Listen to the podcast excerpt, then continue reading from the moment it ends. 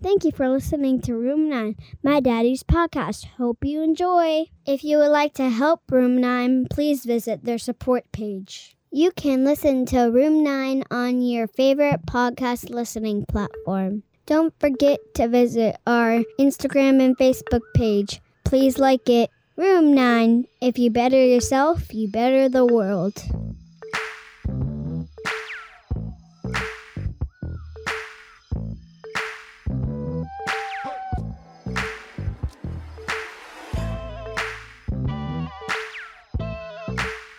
All right, it is December 21st, and we are coming to the end of the year, people. And today's just going to be a little solo episode. I wanted to give out kind of a year in review quickly, the lessons that I've learned, some of my favorite books that I've read, and just kind of my failures, whatever, and just kind of talk about them real quick and give you an idea of what's happening in 2021, where things are going, where I have ended up in my mindset with Room 9, with everything, what my plans are etc., etc. Because I remember originally heading into 2021, my goal was to honestly just start making some money to pay bills and get food and get out of debt and everything else. And obviously, COVID had different plans. So I started off great in January, did that video for Evergreen Health. It's like my first big video project. Really, it was my first video project, period, but it was a pretty big one. And then all of a sudden, COVID happened and everything kind of was on pause it was pretty awesome. Spectrum Health and Human Services.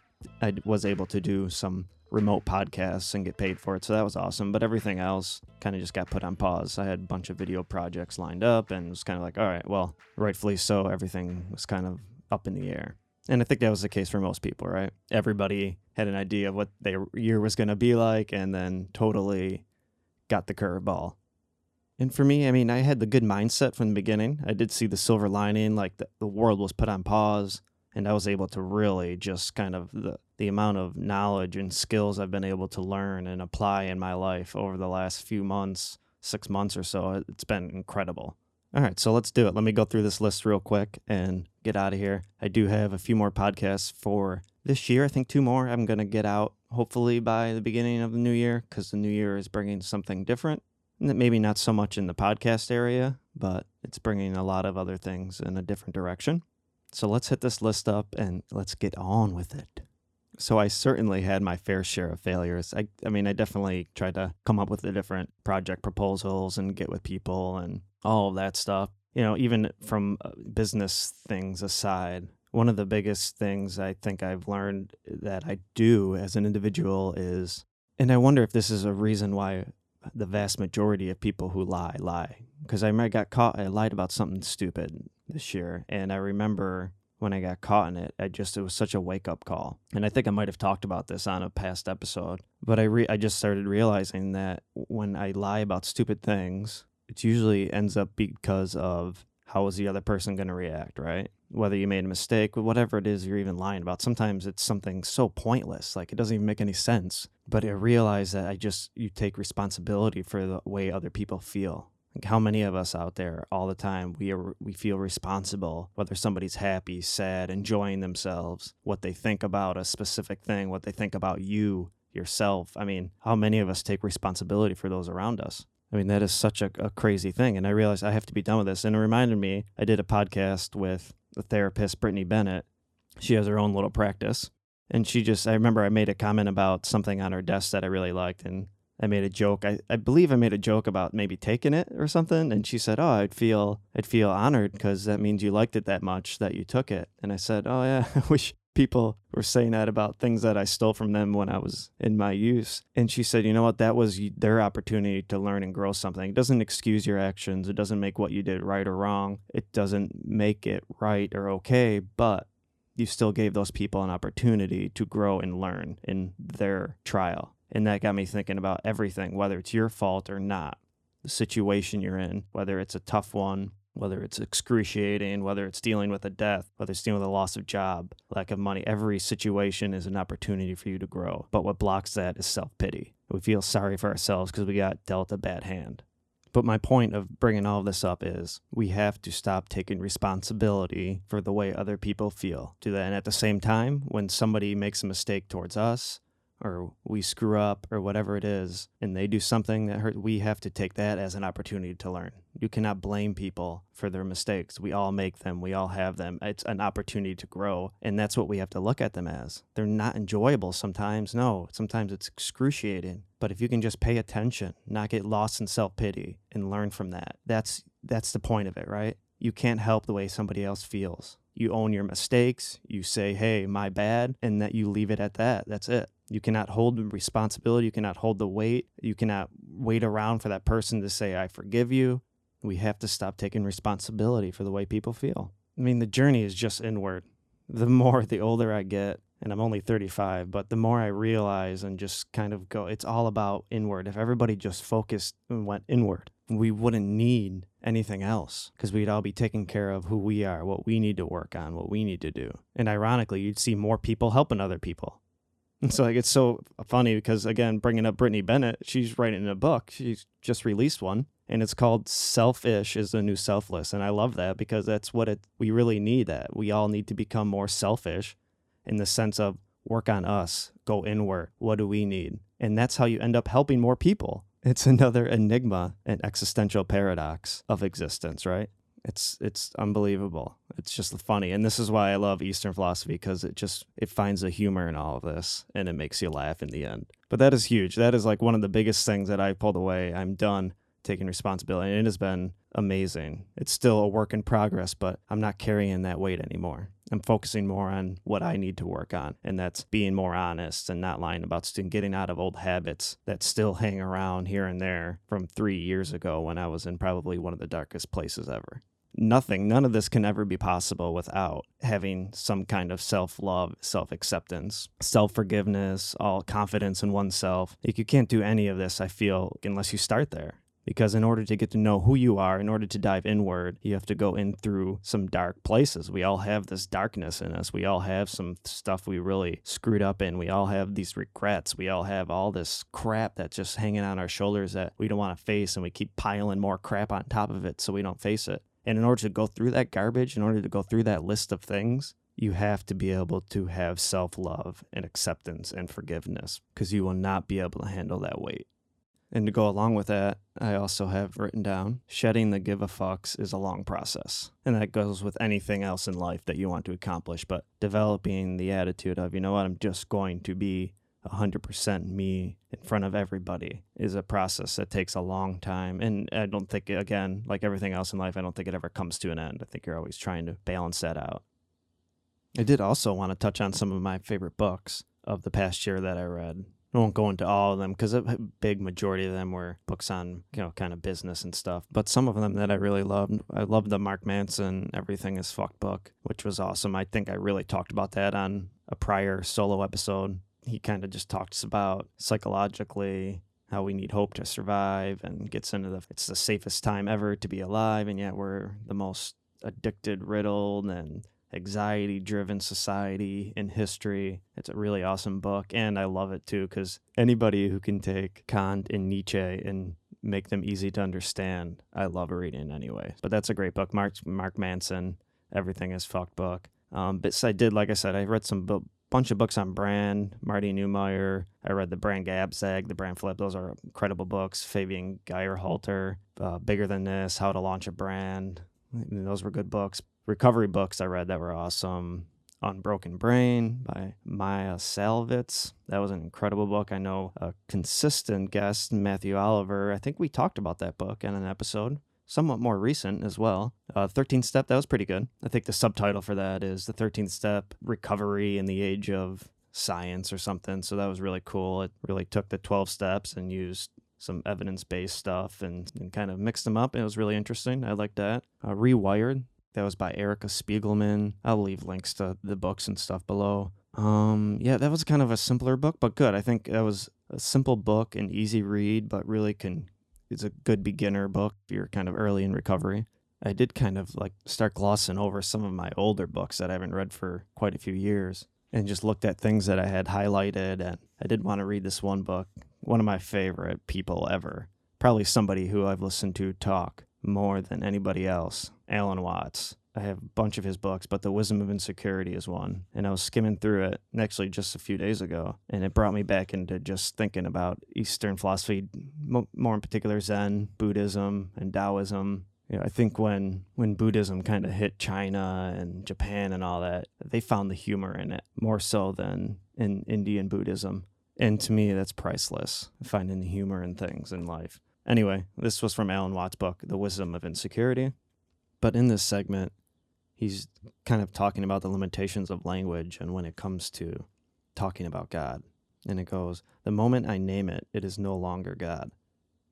It is man, tree, green, black, red, soft, hard, long, short, atom, universe. One would readily agree with any theologian who deplores pantheism that these denizens of the world of verbiage and convention, these sundry, in quotes, things, conceived as fixed and distinct entities, are not God.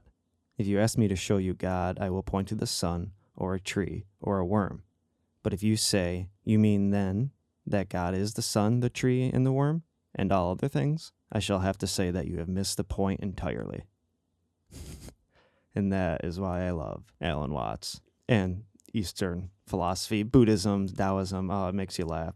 I remember trying to think of the there was a few things, but Alan Watts was doing. I was listening to one of his lectures and or talks, whatever you want to call them. Again, speaking of a language, and I was listening to it, and he talked about when he was with this Zen master, and the Zen master asked him which came first, the chicken or the egg, and Alan Watts goes, "Well, I began to talk and give an explanation, and the Zen master cut him off and just said, "Bagok." When you can start understand when that like joke hits it, it's like you're starting to get the point. It's funny because it is. It's such a a, paradox. And Alan Watts quote that I say all the time when you're free to feel stuck or unstuck, you are then unstuck. Like if we stop looking at things as failures or bad, shitty things that are happening to us, and we start looking at them as learning experiences and opportunities to grow in vast amounts. When things are good, you can't grow quickly. That's why I believe we sometimes just do stupid things because we're in cruise control and we forget that we have to pay attention to ourselves yes, you need to take breaks. You need to watch Netflix and just chill out and stop paying attention. We all need those moments, right? I need to play a video game every once in a while to shut my brain off. But we need to make sure we go back to, okay, how am I doing? What do I need to work on? What do I need to get better at? How can I help other people around me? I need to work on patience. I need to work on not lying. I need to work on you know, whatever it is. And we do that, but we got to find a way to do that with the self love and self acceptance. Just did a full swing back to the beginning, folks. But yeah, Alan Watts has some wonderful books. I mean, I love some of my favorites. Still the Mind. He actually has a book called The Book. I think that's one of his most popular ones. Um, the Way of Zen. The one book I am in the middle of reading that is incredible. And speaking of thinking, is Six Thinking Hats. I believe the author's name is Edward de Bono. That is an incredible. That's what I'm in the middle of right now, and that thus far is awesome. So I'll leave a link for that one as well. So, kind of wrapping things up, I mean, 2021's about here. The podcast is really kind of just my playground. It always has been for great conversation and will always continue to be this. Whether it's random episodes of me or it's just having guests on, whether it's about mental health, whether it's about storytelling, whether it's about branding, whether, I mean, I think it all just overlaps anyway. And it's just my opportunity. It's never been something I've really aimed to make money with. If it happens, it happens. But really, it's just always my way to connect and have amazing conversations with awesome people who are maybe in the business world, maybe in the mental health world, maybe in recovery. It doesn't matter. We all have something we can learn and teach and apply to whatever it is we are working on at that moment. Everything is interconnected and it's amazing. And it's so funny because great proof of that is since my early 20s, I've been really kind of diving inward and working on who I am. Again, the beginning of that started without any self love. And that's a, I speak from experience when I say you can't go inward unless you love yourself because you can't handle it, because I couldn't handle it and using pain pills and heroin ended up being the way that I could attempt in quotes to handle it and that eventually was not able to be handled in and of itself anyway. So obviously we know where that went, and here I am now. But everything is interconnected because as I'm learning about design, as I'm learning about video production and audio production and whatever else it is, I find all these teachers and all these people are also teaching philosophy and self development and how to become a better person and how to have more confidence in what you're doing. And it's so funny how even if you don't think it would ever be, you find an overlap somewhere. Anyway, my point of bringing all that up is the podcast is staying what it is. It's just my way of having great conversations.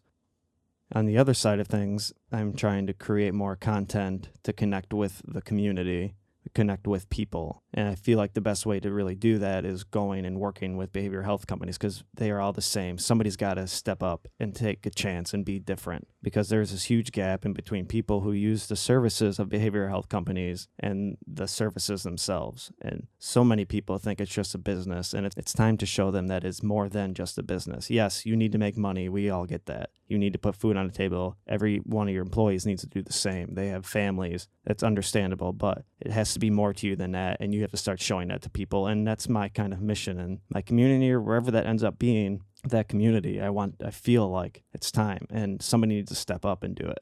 And I feel like that's how I can make one of the biggest differences in the world of mental health, in the world of substance use and all that other personal development stuff and the behavioral health world needs something different than just what's going on. And yes, they it, it's on a million different levels and the health insurance and the billing and services and I feel like content creation is such an easy way to connect with people, to show them who you are, what you're really passionate about, to show them that you really care about their life and what they think of themselves and how their life ends up. That's on the other side of things where I'm changing and really just focusing in on things so that is kind of the direction I'm heading in. I just love the whole the business side of things, the creative side of things, and blending those two things together is so fun for me. And I feel like I need to take that and use the storytelling and find ways to get better at all those and then really connect people with behavioral health companies. I think it's so important and can be done rather on the, the cheaper side. And I don't think its importance is really seen throughout the behavioral health world. They just look at it and throw it under branding, under marketing, when really marketing is just a piece of what branding really is there are a bunch of people, I should say, that have really helped out Room 9, and it has been amazing this past year how many people who have donated and really helped me get through a, this COVID time. And speaking of the failures, I know I think I still have five more shirts I got to send out.